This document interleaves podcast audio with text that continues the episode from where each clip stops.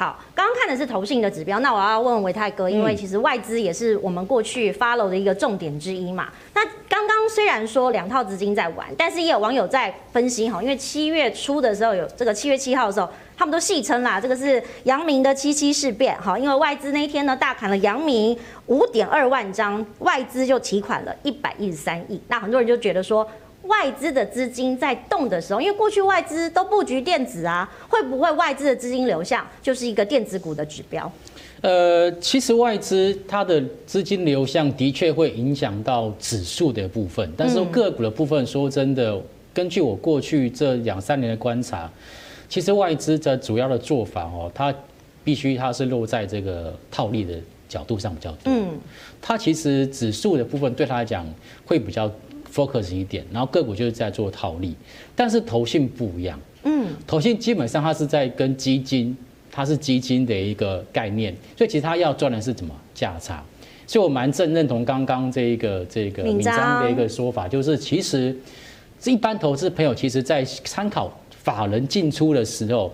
应该要先以投信为主，因为你也是属于跟我一样，我们是在做赚价差的人，你不是去做套利的人。好，那我们来看一下，在最近这三天或最近电子股的布局，我先讲结论好了，我们再等下再来看数字。是，我个人认为说，现在外资在布局或投现在布局电子股的部分有什么差别？第一个就是外资的布局是比较平衡的。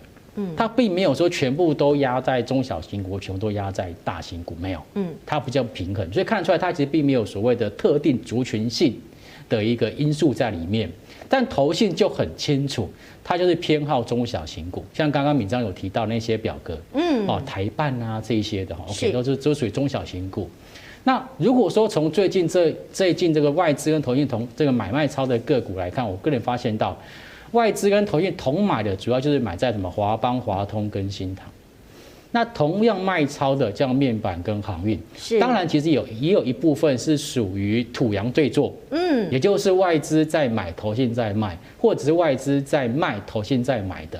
好，那我们来看一下在最近外资买超的一个部分，我们现在看外资最近三天买超的一个个股，你看嘛，第一名联电、华邦电。他甚至连 ETF 他都买啊，对，这有点惊人。对，永丰金哦，台积电就台积电其实不并不是买超第一名的哈。嗯。然后元大台湾五十 ETF，然后华通跟新港，所以它真的是表现的比较平均，有 ETF 也有这个个股哦，这个是在外资近三次的买超的情况。先分散风险。对，好，他们其实比较 focus 在套利啦。是。然后再来投信的部分。华通、华邦电、智源、彩金、金像电、强茂、新泉、大成钢、台半跟新唐这十名个股当中，只有一档是传产股，就是大成钢。是，其他九名全部都是电子股，所以这符合刚刚开始所说的。其实这一波些航运股和传产股涨翻天，其实投信好像没有真正吃到很饱，它并不是那种像有些人是赚到这种所谓满盆满钵的在赚，没有，投信没有。但是它会不会赚？会。搞不好它的重点就放在今年下半年，是，也就是电子股传统旺季来的时候，基本上他们就会急起直追。所以投信在买超的部分来看，的确它是属于在中小型股的一个部分。那也有 PCB，也有 IC 设计，也有记忆体的部分，也有 MCU 相关的一个个股。所以我觉得投资朋友在未来第三季的一个操作布局来讲，我觉得还是要 follow 就是投信的一个脚步，然后随时去进行所谓持股的一个替换。嗯。要做持股的调节，那我们刚刚看到有投信有外资。事实上，过去刚刚讲这些资金的行情，哈，大发利市，因为过去大家都说，哎，这个电子好像是蒸发，航运是喷发，所以在这个资金行情上，除了这两个，是不是还有一些特定的买盘可以观察呢？敏章，其实特定买盘这个问题，哦，有时候台面上我们很难讲的那么直白，嗯，因为毕竟是特定买盘，你怎么知道有？那我相信绝大部分投资朋友们，你不可能有那么多的人脉去了解这件事，但是有方法，它确实有迹可循。那我帮投资朋友们整理了哈一个简一个我觉得蛮值得参考的一个逻辑啊，大家可以看一下哈。其实什么叫特定买盘？如果一档股票长期整理非常非常非常的久，哎呀，为什么突然它起涨的？嗯，对啊，我们看一些股票哇，长期都没有涨，尤其尤其有些电子股哈，平常这个小型股。爹不疼娘不爱，又没成交量，你可能连这个名字都不认识，没看过。哎，怎么突然的股价涨势非常非常之凌厉？那你怎么去抓？第一个，先看这个这档股票，它这个产业是真的走多吗？好，这个当然有些人哦，那我可能本身对产业了解的可以，但是如果你对产业不了解的，没关系，做一点点功课去参考一下大家的看法。股票在动的时候，新闻也会有，好，这个产业面的东西大家可以补充一下资讯。但最重要是第二个，这档股票是已经涨一大段了，还是它真的是？哎，我短天期均线三天、五天、十天、月线是不是刚刚好纠结？它刚好突破了。它如果是长这个样子的，就是它是一个长期底部。刚突破的这一种，强烈建议大家多留意，它一定有特定买盘。嗯，你不需要认识那个人是谁，我们也不可能认识。嗯，但是这个一定有人在买，不然他股票不会有人莫名其妙，哎，这个股票一年两年都没有动过了，突然一根两根红棒推出去，那会买这样的股票的人，他一定先知道了什么嘛？讯号就一定有讯号啊，不然谁会砸钱去买这样的股票？平常都没有人理他。最后一个。就是投资朋友你自己如果有在看盘的这一点要多注意。第三点哦，盘中的敲单方式会不一样，这很重要。什么叫盘中敲单方式不一样？我们每天盘中哈看到那个江坡走势图，有没有注意到下面的敲单成交量？常常我股票都不动，它有可能线型今天只成交五百张，今天只成交一千张、两千张，它的现行就是哇，你看那个点阵图非常的不密集、不连续性。会不会突然有人挂单大单进去，敲了之后有连续买盘一直在敲？你已经抓到前面两个部分的时候，把这样的标的设进去之后，你去盯这个股票，它如果真的有涨这样的，那麻烦各位好朋友们锁定它，它一定有，一定有特定买盘。所以常常我们用这种方式，尤其是一些中小型的电子股，你会抓到可能当年度非常彪悍的股票。只是说一句真的哦，特定买盘这件事。我们永远不会知道那个人是谁，这没办法。但是我们可以看得出来，这样的买盘的方式绝对有特定人，而且他的手法都还蛮类似的现象。这也是我自己平常的经验了。我要知道，哎，电子股这股票平常都不会动哦，怎么怎么突然就来了？而且通常这种一发动哦都不可收拾。这也是我觉得蛮多投资人会喜欢那种喜欢的类型啊，是一个比较彪悍的走势这样子。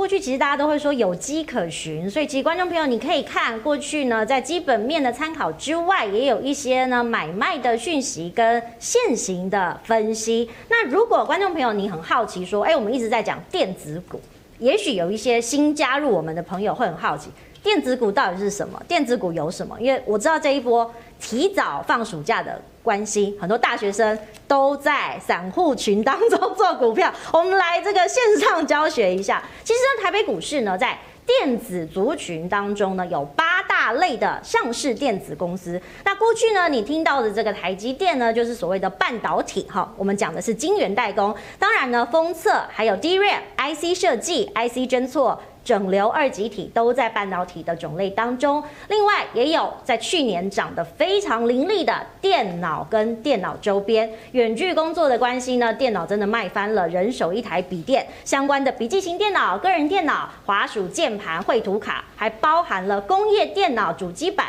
甚至游戏相关的这个竞赛笔电，哈，还有机壳、光碟机、扫描器等等。那光电呢？其实过去大家有点关注，因为呢，在光学组装、LED 面板相关呢，大家都有一些相关注意的，比如说友达、群创等等。那另外呢，在我们也有看到通信网络，过去说五 G 元年，在二零二零的确有一些表现。我们可以看得到，电子零组件有 P PCB、被动元件、连接器、电源供应器。那电子通路有 IC 通路跟资讯通路，那其他还分为资讯服务跟其他电子。所以，如果观众朋友你要关注下半年的电子族群走势，大部分就是这八大类工作参考。那如果真的觉得电子股诶还是盘面的主流，维泰你要怎么来观察下半年有哪一些讯息告诉我们说电子股？即将要回神了。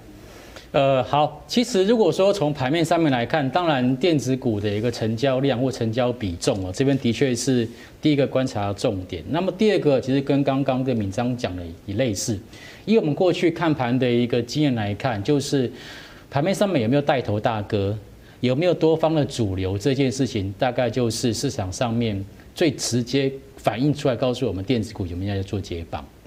那我们在过去几次的节目当中都跟大家讲过说，说真正有人在买的股票，或者有人在炒的股票，基本上一定都要有人去做追高啦。所以如果说我们发现到你看到了这电子股，哎，两天三天每天的高点都比前两天还要高，就表示市场上面人气很旺，嗯，大家愿意去做追高的动作，不怕去不怕去当最后一只老鼠的意思，所以表示行情还在。那如果说从整个大的一个格局来看的话，今年下半年，我个人觉得，不要说电子股，要说整个股市，大概会 focus 在两件事情。第一个事情就是升息的进度。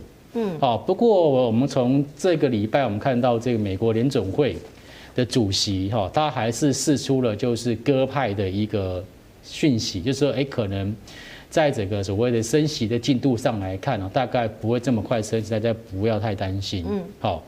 那再加上我们看到最近的 Delta 病毒在全球肆虐，所以其实我觉得现在央行很为难。我今天在开车来的路上，我就边开车就边想，哇，还好我不是央行总裁，因为这个决定非常为难，很难做。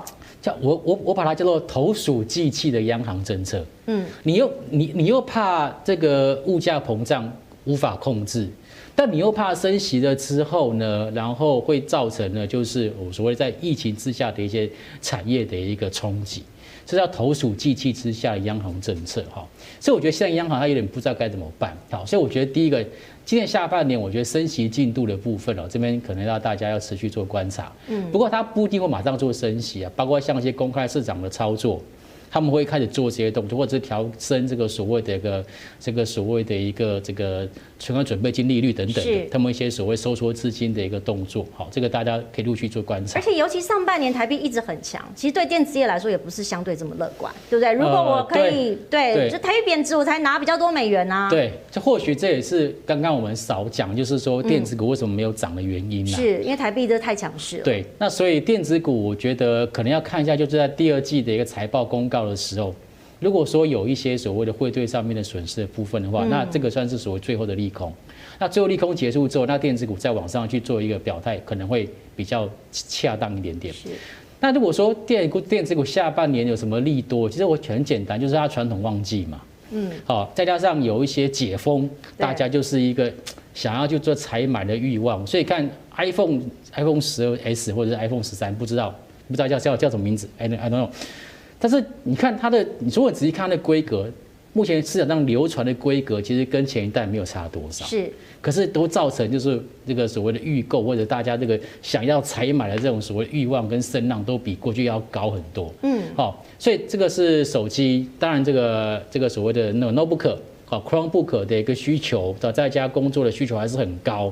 所以其实，在下半年电子族群的部分，我个人会比较 focus 在就是消费性电子的部分，嗯，也就是在比如上中下来看，比较属于中游跟下游。那如果说下游会好，当然其实在整个在九月份或者十月份前后，大概零组件的一个业绩表现会达到高峰，嗯，好，所以我觉得在接下来就零组件相关或者是下游还消费性电子的部分，这边可以特别去做留意。但是不知道可不可以准时到哈，因为那个可能航运还要排队，现在大家可能没有办法运输。其实我个人觉得还 OK 啦，还 OK 啊，就是其实，在接下来其实货柜的部分，慢慢慢慢慢，现在你看高登也呃不是拜登也讲话了，是，对不对？嗯，拜登是谁你知道吗？美国总统，对啊，对不对？对对对，这 有有有有人在买航运股的人就说，这会有有影响吗？嗯，我反问他说，拜登是谁？你知道吗？嗯，哦，所以你是问这一句，拜登是谁？你不知道吗？他是美国总统哎，不是，因为这个节目播出哈，上次讲航运股，很多网友都在留言说，啊，这拜登跟航运股什么影响？节目都乱讲。可是我觉得大家对于这个总体经济还有整个。世界经济的相关性，可能大家真的会有一个不一样的看法。我我我多我多补充，其实拜登他并不是针对台湾的航运股，是他针对上海，上海的那些所谓的一个报价报太夸张，他就针对中国。可是我们就。